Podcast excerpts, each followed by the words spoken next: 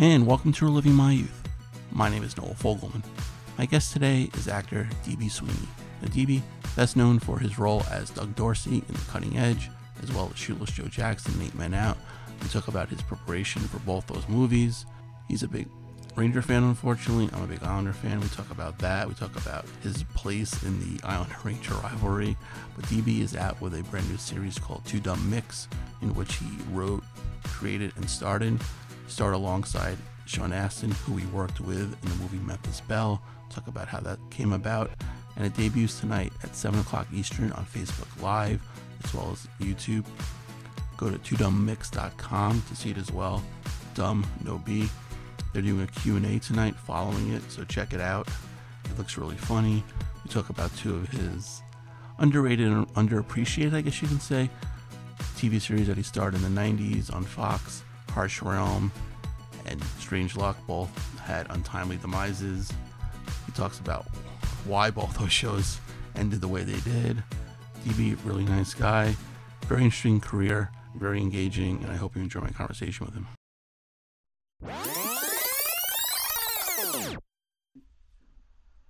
All right, so DB, before we get into um, your career, I have a couple, I guess, one major bone to pick with you. Um, you're originally from Long Island, uh, and you're a Ranger fan. So, I I'm, I'm, a huge Islander fan. I host Islanders podcast. I used to write for the team, and grew up on Long Island. You're a Ranger fan. You have the platform. Tell me how that happened. You know what? I don't really understand it because when I was, you know, right around 12 or 13, that's when that Islander dynasty, I guess I was a little older than that, but the Islander dynasty was right, you know, right there. All my friends were Islander fans. I just, I just liked the Rangers. I don't know what it was. I, I like Rod Gilbert, and there were just some characters on the Rangers that just, uh, that I liked. In hindsight, I mean, there's a lot to admire about those Islander teams. Obviously, uh, Bryan Trottier and Clark Gillies and Billy Smith and all the other characters that were there. I mean, Denis Potvin, great great players, but I just you know how it is. Sometimes you can't choose your teams; your teams choose you. Yeah, no, it's yeah. I, I can totally agree. You know, understand that. If I if I didn't have the Yankees, I wouldn't have any winners in my life. So it's uh, and and I'm and I'm originally from Queens, so I could totally relate how uh, how that happens. You know. yeah, I mean, uh, almost everybody in my school, my high school, was an Islanders fan, but I just wasn't wasn't for me. Yeah, I mean, uh, you know, I guess you know, for, for your sake, unfortunately for mine, you you guys won a few years later, '94, that that memorable uh, Stanley Cup run.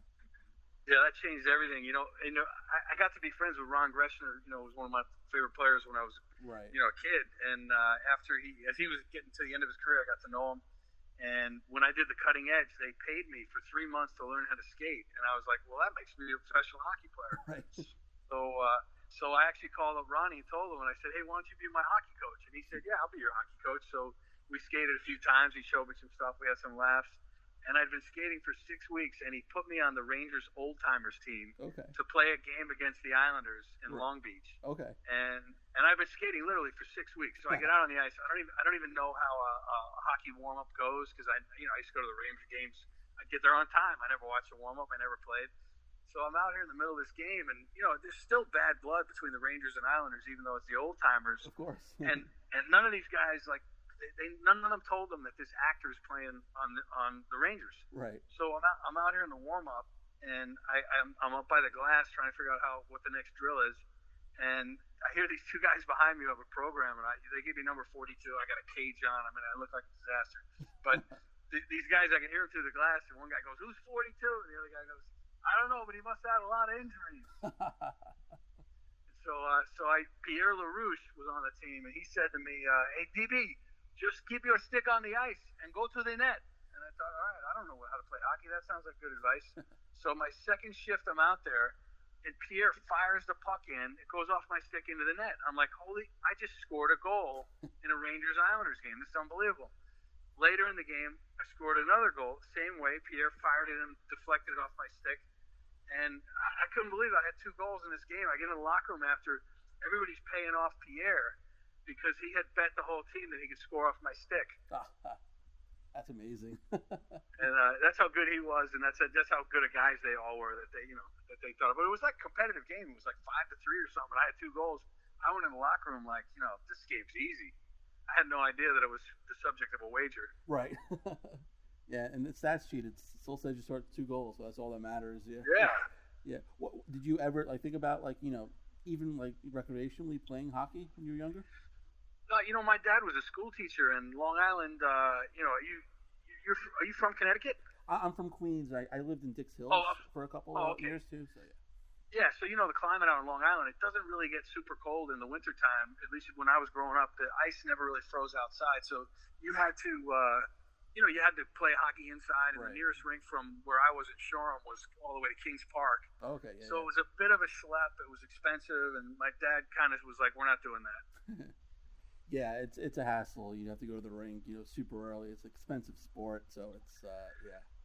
Well, I wouldn't have missed it for my son. As soon as he was three years old, I had him on skates, and now he's 18. It's the love of his life, and uh, he's you know he's going off to college. He's going to play club hockey at Alabama, and Oh, that's awesome. you know so so he's he's really good, and, and it's just fun to watch him play. And that's I enjoy watching him play more than I ever enjoyed my own baseball days or you know any other sport that I played. Watching your son play is unbelievable. Yeah, I mean, my son's a huge hockey fan too, but I never really pressured him, you know, to, to play. And um, you know, I, I, I don't, I kind of regret it a little bit. But my youngest is seven months now, and when he's old enough to walk, he's gonna learn how to skate. So, I'm gonna get him Yeah, I mean it's that. it's a great thing. The kids love it. They love that. They feel like superheroes with the big gloves on and the all the padding and everything. I, I think it makes them feel like uh, they're, that they can do anything. Oh yeah, totally. Now you, you mentioned the cutting edge and you know learning how to skate. What was that like a difficult shoot? Uh, you know, playing hockey or kind of making it look like you know how to knew how to play hockey? Yeah, it, was tough. You know, I, I, I knew enough about filmmaking by that point, even though I was only whatever five years into my career. I knew that the most important things were going to be the way I started and the way I stopped. Because once you start, you could kind of skate out of the frame, and when you stop, you know, you kind of come into the frame and stop, and then start talking. So I really worked hard on those. And then, you know, I built it out from there. And I also learned that when I was skating with uh, Moira Kelly, um, who played opposite me, her stunt double, Sharon Cars, was a tremendous, you know, competitive skater. And when she was when when she would double Moira and I would skate behind her and they focused the camera on me, she just made me a better skater because I would just imitate her stride. I'd have my, my hand on her waist and it just it was almost like she was pulling me along and making me better. And it was uh, it was easier to fake it than I thought. In the wide shots, obviously it's stunt doubles and Right. trickery, but in some of those tighter shots, it's uh, you know I, I got to be uh, fairly competent at faking it. Right. Yeah. yeah. Exactly. That, that's what you're paid to do, right? Yeah, and then you know, if you learn, you know, like uh, if you see like in westerns, like you see the way guys or girls, it's tougher for girls because if they're wearing the period clothes or in a skirt, but you see a guy get it off and on a horse, and you really don't need to see him ride. You can tell what his comfort level is and what his athletic ability is around the horse just by watching the way he gets on. Right. No, yeah, absolutely. Because I mean, you look at like a lot of you know sports movies. It's they always you know cast for the acting, not really the actual like playing of the sport. And you look at a movie like Miracle, it was kind of like the reverse. They did the hockey that- part, and then the, the acting kind of just came. That's why that, that movie is you know so authentic and probably one of the best sports movies you ever made. I agree with you 100%. I think Slapshot is is a more fun movie to Yeah, watch, but exactly. hockey's not anywhere near as good as it is in Miracle. And you know, Kevin Costner did that for uh, baseball movies in Bull Durham. I mean, his Right. his hitting and, and his throwing and everything is just so spot on that it just it lets it takes it to another level. So Miracle and Bull Durham, and, and if I can say so myself, it even out, I think Right. have raised the bar of you know what's expected to, in terms of the verisimilitude for athletics in movies.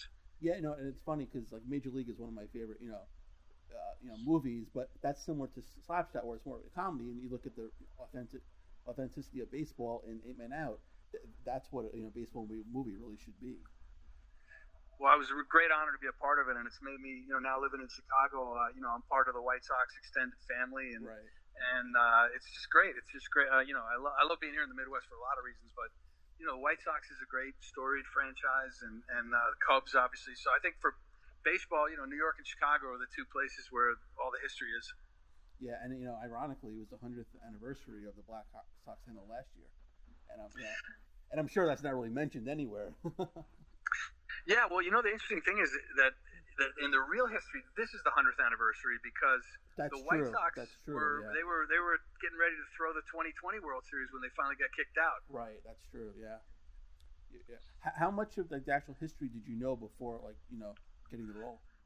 I studied it pretty hard, and you know, I went to at that time. Obviously, it's the '80s. is pre-internet, obviously, and, and so I went up to Cooperstown, uh, where the Hall of Fame is, right. and they have a research library there that's only open to like scholars and stuff. And I, I don't remember how I snuck in there. Somebody, I had a guy, some friend of a friend or whatever, and I spent about three days in there just poring over all the uh, newspaper articles from the day and the microfilm. It was just amazing, you know, to all the stuff that that you were able to access that they have there. It's a really incredible. It's like the Library of Congress for baseball and uh, I discovered a lot about it that you know made me you know sometimes your research gets in your way as an actor. So like first of all, I found out that Shoeless Joe Jackson was not as dumb as he's portrayed in the script and right. as he's traditionally portrayed.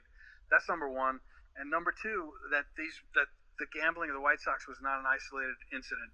Everybody in baseball was gambling, yeah. almost to the extent that if there was a four-game series, uh, say between the Tigers and the Red Sox, and the Tigers won the first two games, the Tigers players and the Red Sox players would agree that the Red Sox should win the next game, so that then the fourth game would be great for the gamblers because they don't know who's going to win. Right. Are the Tigers really going to try to win the series in four games, or are the Red Sox going to come back and square it? And it was just the way things were done. The fans knew it. You know, they knew that the first two games of the series were usually on the level, and then it, and then you had to be careful. You want to make sure you're on the right side of the smart money. Yeah, and you know, back then the series was best out of nine, not not like best out of seven like it is now. Yeah, yeah. I was just talking about regular regular. Oh, right, series, right, yeah, uh, true. You know, like yeah. a regular series, a weekend series. Right. A team would come in, they'd play four games because it's a train ride. They don't have any two game series yeah. in those games. So, but yeah, you're right. Because of the pent up demand after World War One, there was. It's the only series that was best out of nine. Right, and you know, and it's funny you mentioned you know Cooperstown, you know, going into like the. Uh, the, kind of the hall of records they have there. I used to work at ESPN, and we covered the induction ceremonies for a couple of years. And the day before we were allowed to go into the you know the hall just the, the crew after dark and one of those rooms was you know the, the you know the microfilm and you know all the, the, research and all the you know the memorabilia. That was like unbelievable. That was like one of the perks i've ever had in my job there. That was cool right? Because you yeah. felt like nobody else can go in here. It wasn't like you know i was in there with uh, i think the guy's name was Tom Heitz if i can okay. remember correctly. And he, so he was the librarian of the hall of fame and it was like me and him, and you know, it's like trusting me with this like the, you know, the treasure trove, right. of, you know, the, the the the Ark of the Covenant exactly. of baseball. You know, it was great. Yeah, it's. I mean, out of all the Hall of Fames, that one is just it's so special. The whole town is just pure baseball. It's fantastic. Yeah, I'm gonna go this year. To, Derek Jeter's going in, and uh, right. I'm gonna do an event where uh, you know this this company asked me to come in and you know sign autographs for eight men out and stuff. So uh, I'm gonna go in and, and, and do that. But I haven't. I've never been to an induction uh, so I'm looking forward to that. Oh yeah, we did. Um, we did Dave Winfield, Kirby Puckett, and I think Cal Ripken Jr. So oh, nice. Yeah, it was. It was. You know, being a Yankee fan, you know, having Winfield there was really cool. But, yeah. Yeah. But, One of the greatest athletes ever to play baseball. I mean, he could have played. Uh, you know, he's a bit like LeBron James, yeah. or you know, he could have played NFL or NBA.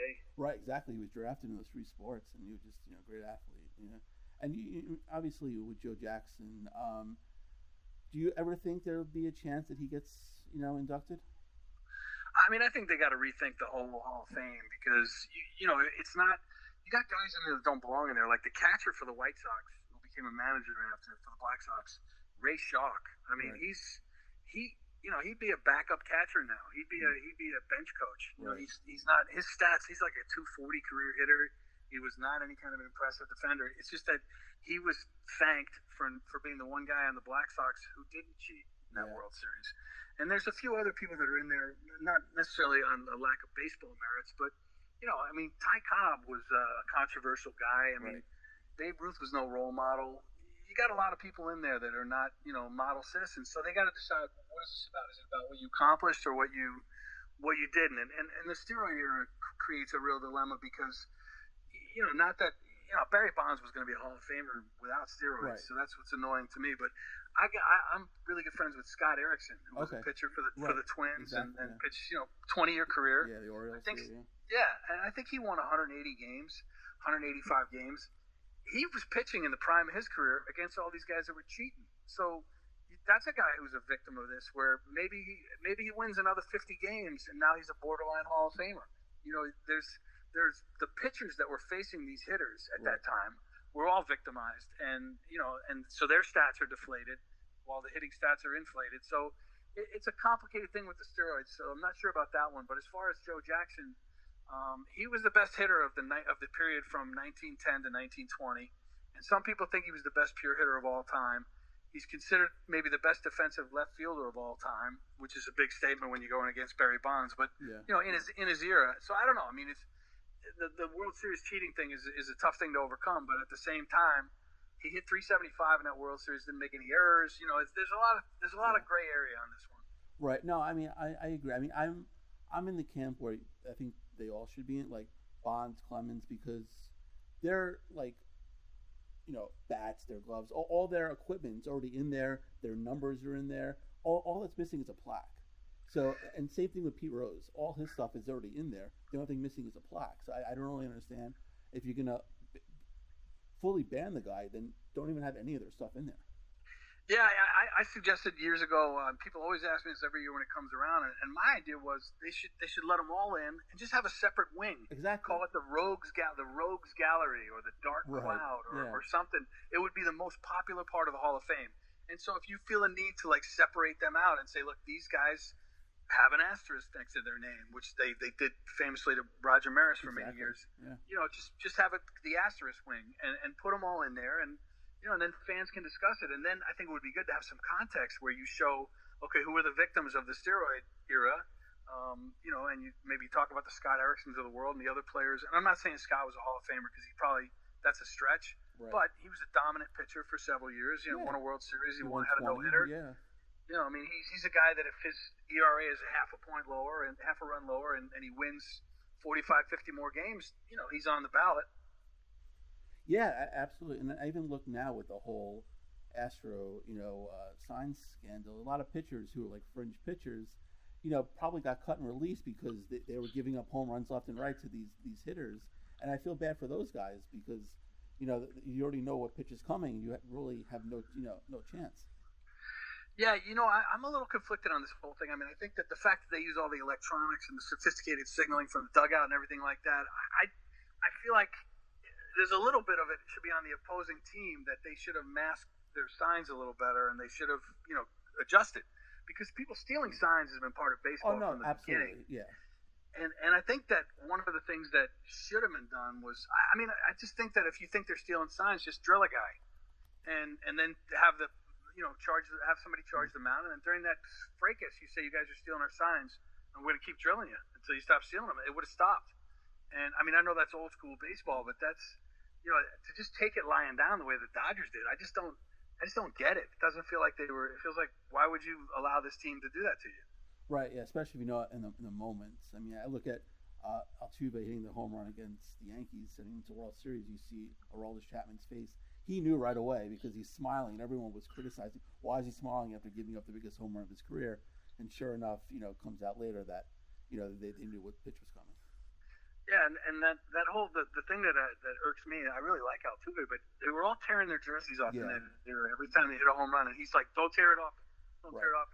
It couldn't it be because he's worried about his pot belly? Because that guy's built like a fire Yeah. hydrant. He's a brick shithouse. But but you know, so I think he might have had a buzzer under his arm. Yeah, and it's a shame because you look at him, and even before that, everyone's like, "Oh, this guy is you know." Doesn't look like he's a baseball player, but he, he plays the right way. He, you know, he's MVP, and then all this comes out. It's it's a shame. It's just a big black eye for baseball. Yeah, I think they'll come out, they'll overcome it. But of course, yeah. it's. They got to figure out. They got to figure out something. You know, with uh, I don't know. I mean, it's you're not allowed to have a, a nail file on your glove. How did they miss this? Yeah, exactly, exactly. And, and that was like you know the greatest parts of baseball. All the you know doctoring the baseball. I remember uh, there was a pitcher Tim Leary who pitched for the Mets and pitched for the Yankees had sandpaper in his mouth.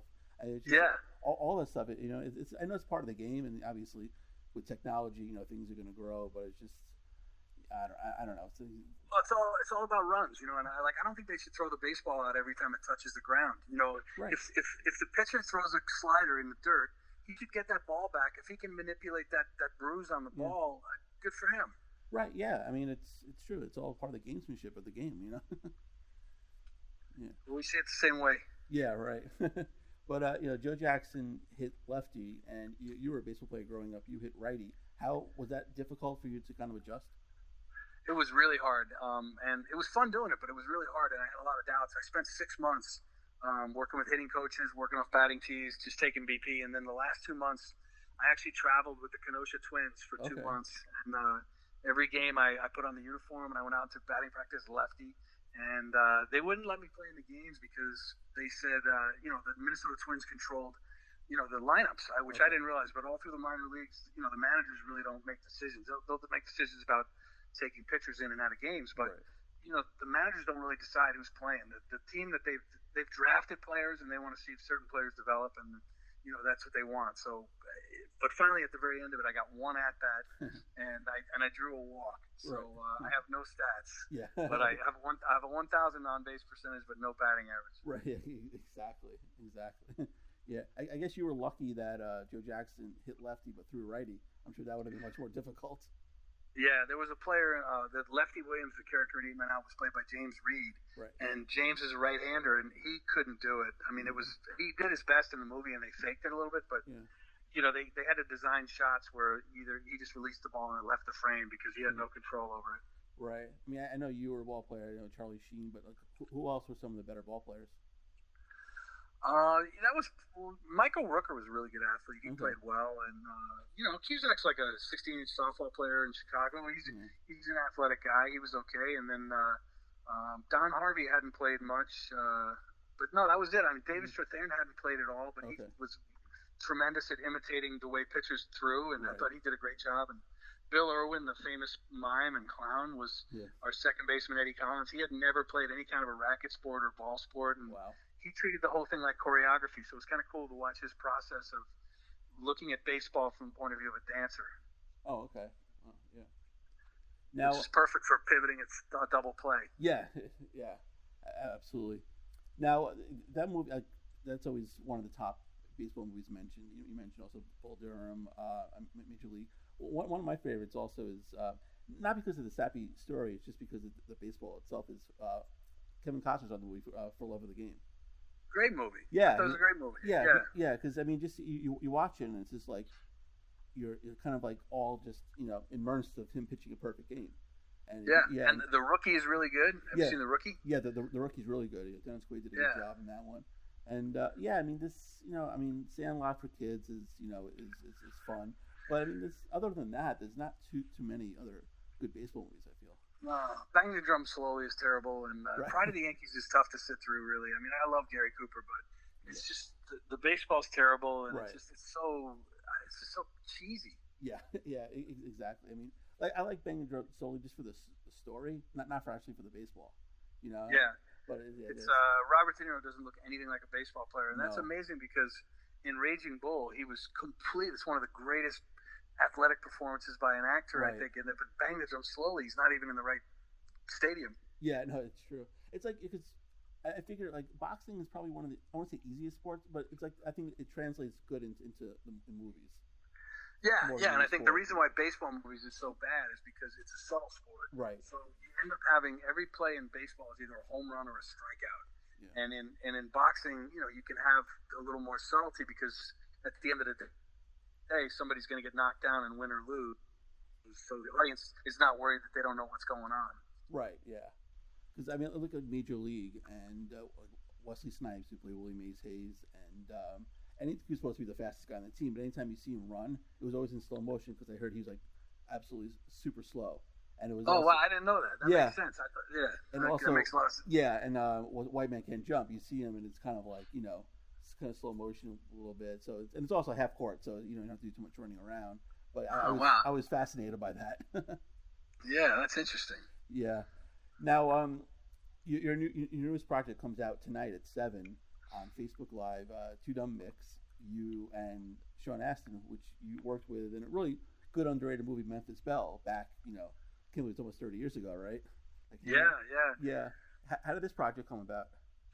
Well, you know, I love working with Sean on Memphis Belle. Memphis Belle was really fun. That was like a last movie of its kind before, you know, now everything's computer generated now. Like when you see Pearl Harbor, which I really liked, uh, not right. Pearl Harbor, uh, um, I'm sorry, Midway.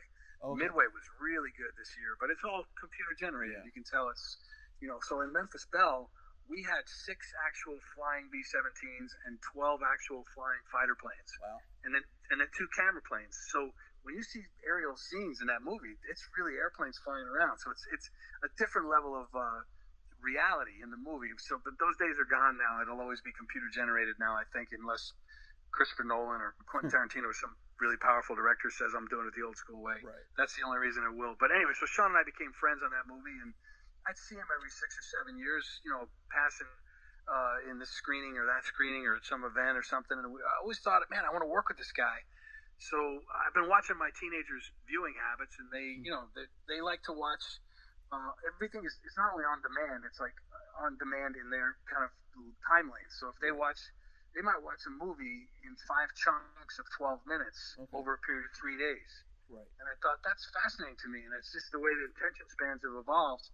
And I started thinking about the beginning of movies, and back in the beginning of Hollywood, movies were 10 to 12 minutes long. They called them one reelers, and it was that was the, the technical limitation of the, the projector and the camera would be about you know 12 minutes of film, and obviously it was silent back in the beginning but a lot of physical comedy was the best thing to make those one reel those one reel movies. Like you'd have you know train train chase, you know train wrecks or train chases, car chases, horse races, and you'd have people hitting each other in the face with a pie Hmm. because or falling in mud puddles. Right. And those were those were things that were, were easily to communicate without sound. So that became part of the tr- tradition of early Hollywood comedies, and, and then it evolved into you know Buster Keaton and Charlie Chaplin and the Marx Brothers and then later Laurel and Hardy Abbott and Costello Three Stooges. So I wanted to sort of tap into that energy of the original, you know, way that movies evolved, movie comedy evolved, and I just thought I want to do it with a little bit of a modern spin. So I wrote this thing and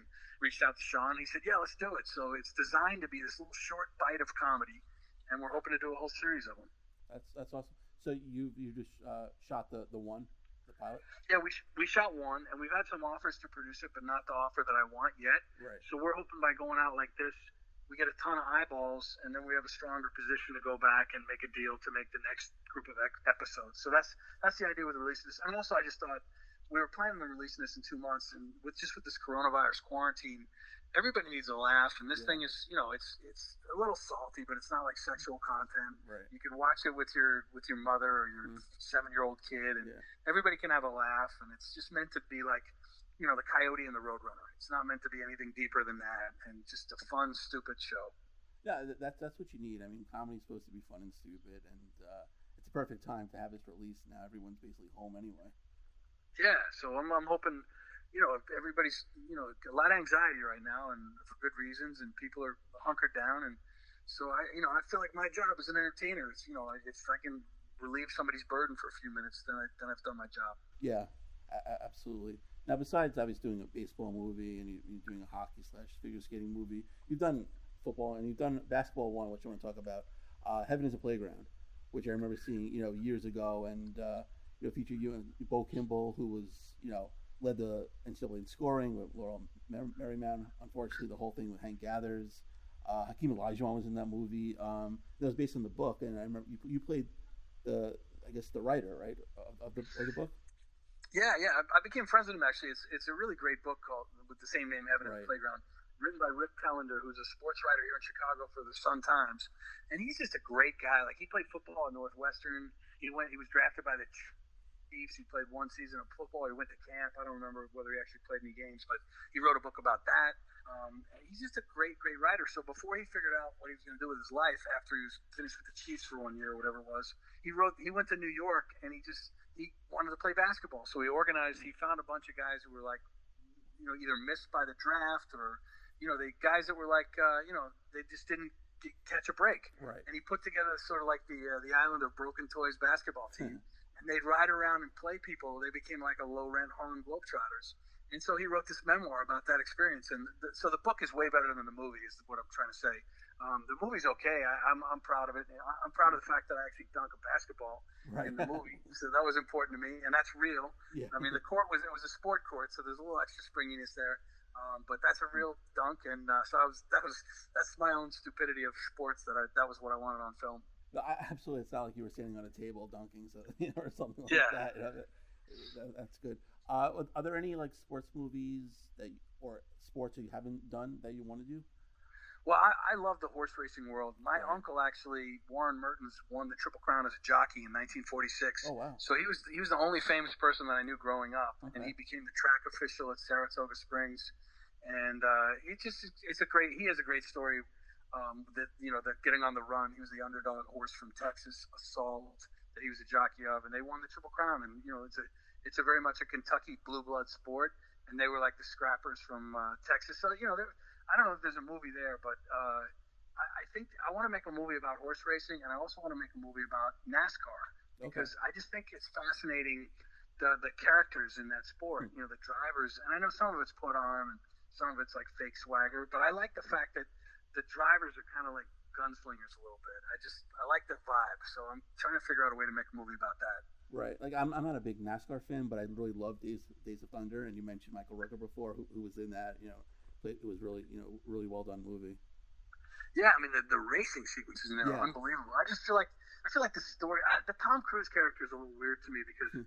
he shows up on a motorcycle from California with his hair blown dry, and I just yeah. thought he's just it's too much. Like he's not. There's no aspect of him being the underdog. Like he's always the underdog in his movies, and that was the one thing that movie was missing. I thought is that you know he's going to win the big no, of race. Course, There's yeah. no chance he won't. Right. Yeah, you're absolutely right. I, I think Robert Duvall stole that movie. Oh, he's just so good. Yeah. I mean, I got to hang out with him for about four months on Lonesome Dove, and he's just. Right. I think he's the greatest American actor since Humphrey Bogart. No, I mean, yeah, he, he's he's fantastic. He, he absolutely is. But there are a couple other shows that un- unceremoniously got canceled of yours that I was big fans of, and uh, first one is Harsh Realm, that also had um, Terry O'Quinn from The Cutting Edge, of course. Um, talk about a little bit about that, that show.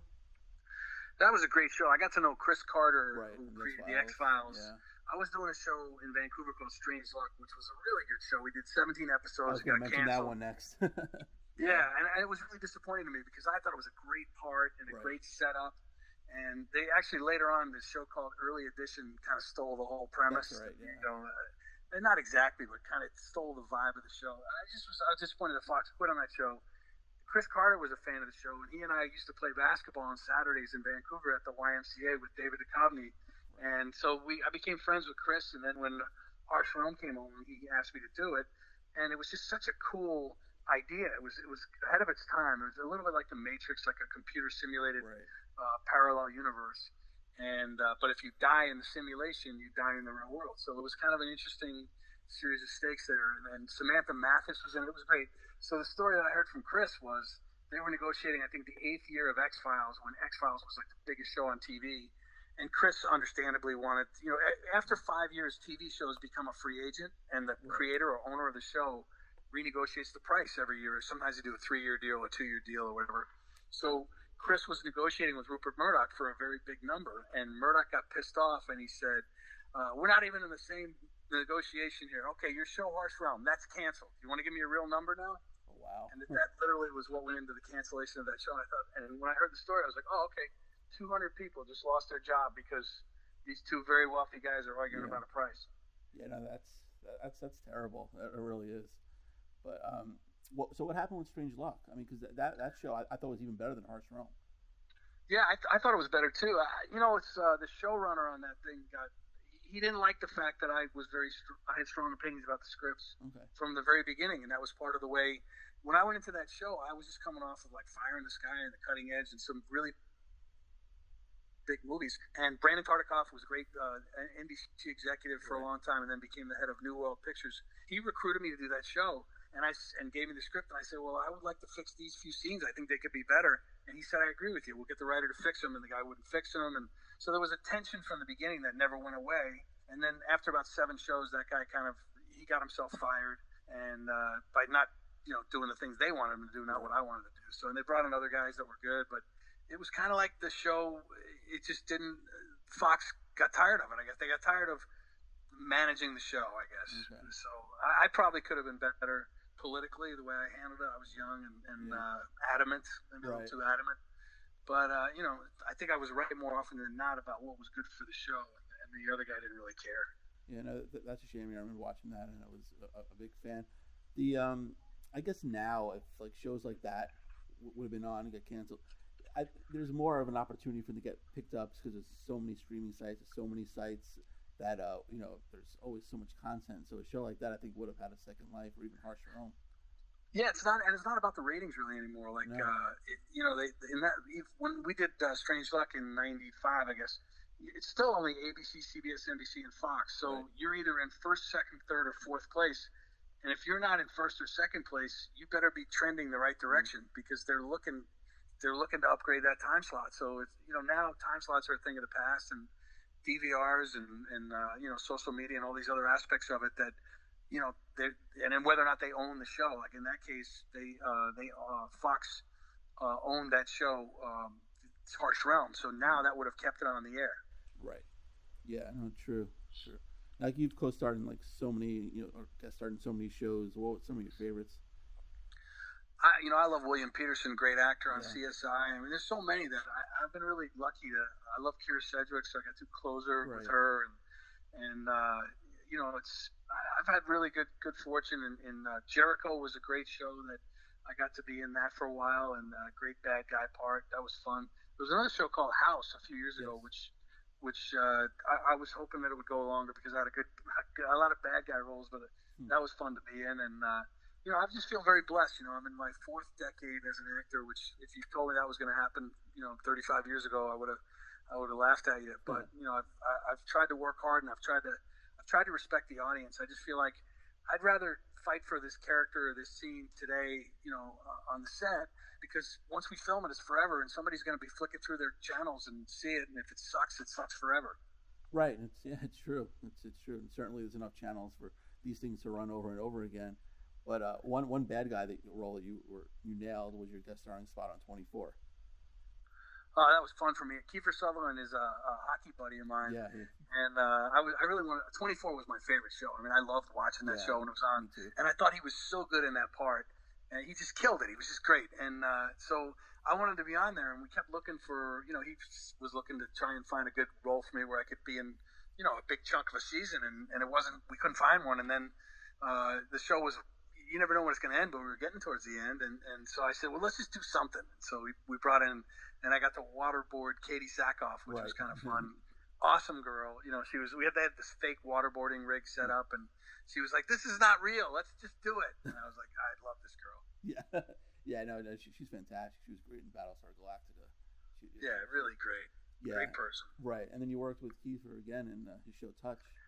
Yeah, yeah. Kiefer brought me back for that one, and uh, I, you know, I, I like working with him. He's a he's a pro, you know, and Right. he's you know, and he's uh, he's like a work hard, play hard guy, and I, I can't I can't do what he does like after hours. Right. and still come back. But but he's it's, he's a pro's pro. I mean he he's always got his lines down. He's always on time, and you know he does what he does on his time. That's his business. Yeah. No. Absolutely. Absolutely. So, when did you know you wanted to become an actor? Uh, I, I I guess I figured it out at New York University when I, I went there kind of as a just as a lark, you know, to forestall the future. Right. and I started doing plays with my friends because we couldn't get hired as the main stage in the main stage productions at NYU. You know, that was all the slick uh, Shakespeare-y kind of actors were getting those parts, and uh, the us down and dirty actors Mhm. couldn't get in there. So we started doing our own productions in this little abandoned space at NYU, and one of us did the lights, one of us would direct it, and the other guys would be in it, and we just sort of figured out how to do it. Right. Um, and you, you, besides like doing that, you also played baseball, right? I mean, you went to Australia to play baseball. Yeah, a little bit later in my career when I did uh, when I did Eight Men Out, I spent those two months with the Kenosha Twins, and then a few years after that, I was filming a movie in Portland, Oregon, and the AAA team for the Twins was the uh, Portland Beavers, and so I did. Uh, uh, I, I went down to batting practice with the guys that I hung out with during the Kenosha Twins stint, and I just had a great batting practice. And the pitching coach for the Portland Beavers said, "What are you doing when you finish this movie?" And I said, "I don't know, I'll probably do another movie." Hmm. He said, "How'd you like to come to Australia and play baseball? Seventy-five bucks a game and a plane ticket." I said, "Deal." Right. And uh, so I went and played a season down there, and it was just a great, great experience. yeah. What what position were you playing?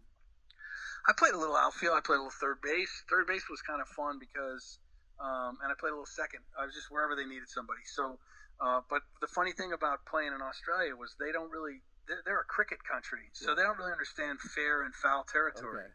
So when you play third base, like one time I there was a really smoked ball foul, really Hmm. foul by 12 feet. And but I went over and chased it. I didn't have anything else to do, so I went over. I kind of extended and I made it kind of a good grab, and and everybody was like clapping and cheering, and I was like, oh okay. And then I thought about it. I was like, oh, they don't realize that there was nothing at stake if I missed that. Right. So So then it became a gag where like I try to make diving plays on foul balls and then like make a show of it and flip the ball to the crowd.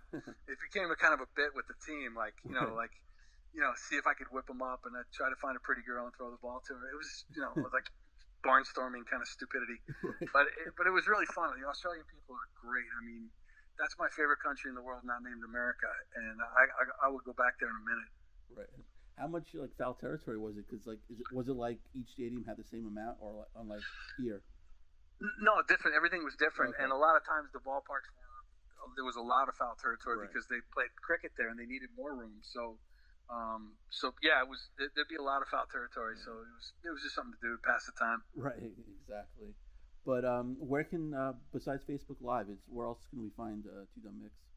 Well, after seven o'clock Eastern tonight, it's going to live on uh, YouTube. So if you go to YouTube and Google Two Dum Micks with no B, um, and I think it's going to still we're going to keep it on Facebook as well. So either facebook.com slash Two Dum Micks no B or YouTube.com. And if you forget that, just go to twodummicks.com with no B, and uh, there'll be links there that'll send you in the right direction. Right, and you and Sean are doing uh, Q and A after it. Yeah, we're going to be on a Q and A, and uh, so uh, give us your questions give us your ideas. And if everybody could just share this with as many of your friends as you can, just try to get them to tune. It's only five minutes long. I promise you, you'll have at least one or two laughs. Hmm. And the more engagement and the more people we have watching this, the sooner we'll be able to get these new episodes going. Right. And then mix or basically that's both your first names. It's not a derogatory term, right? yeah, well, it's a double entendre, yeah. but yeah, the, yeah, it's Mike and Mickey. So uh, uh, Mick and Mikey, sorry. And uh, yeah, it's it's. But you know, I took and showed it in Dublin and all my Irish friends signed off on it. They said, if you'd called it two dumb patties, we'd have a problem. yeah. I got uh, one more question, uh, cutting edge question. Um, was there ever a talk for you and Moira to be in the sequels? Yeah, they made it easy. I mean, Moira and I made a deal. We really became good friends, and we made a deal. Look, let's neither of us will do the sequel without the other person doing it. Right. So you know, we're, we're going to stick together. And when they came with the first sequel, it was like they offered us no money and like it was such a bad script. It was a very easy no, and you know they tried to make they, they made the sequels for less than they made the first mo- movie, and and I thought this is so stupid. You know, you're supposed to make a lot of money when you do a sequel, or at least make more money than you made in the first one.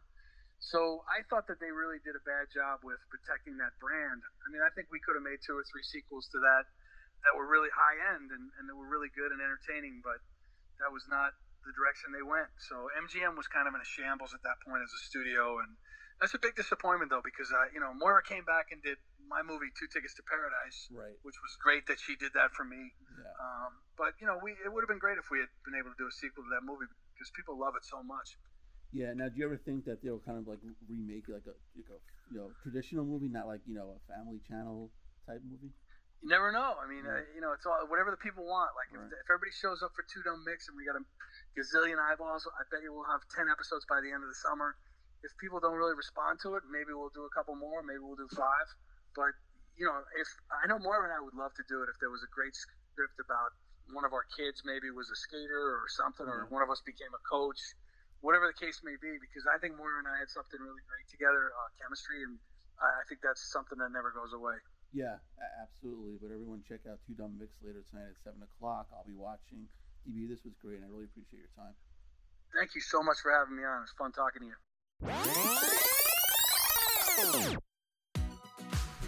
And a special thanks to DB for joining me today. Go check out Two Dum Micks tonight, 7 p.m. Eastern on Facebook Live. They're doing the Q&A afterwards. Go to twodummicks.com to watch it as well. Dumb No B. If you want to follow him on Twitter, he's at Real DB Sweeney. Check him out on Facebook. If you want to follow me on Twitter, I'm at the first Noah19. Be sure to like the page Living My Youth on Facebook. Go to iTunes, check out all the past episodes we've had. While you're there, please rate and review the show. Don't have iTunes? Not a problem. Show's on SoundCloud, it's also on Podbean. Go to livingmyyouth.threadless.com for all your merchandise, t-shirts, hoodies, phone cases, they're all there. A new episode comes out every Wednesday, sometimes Thursday. Stay safe, everybody. We'll see you next week.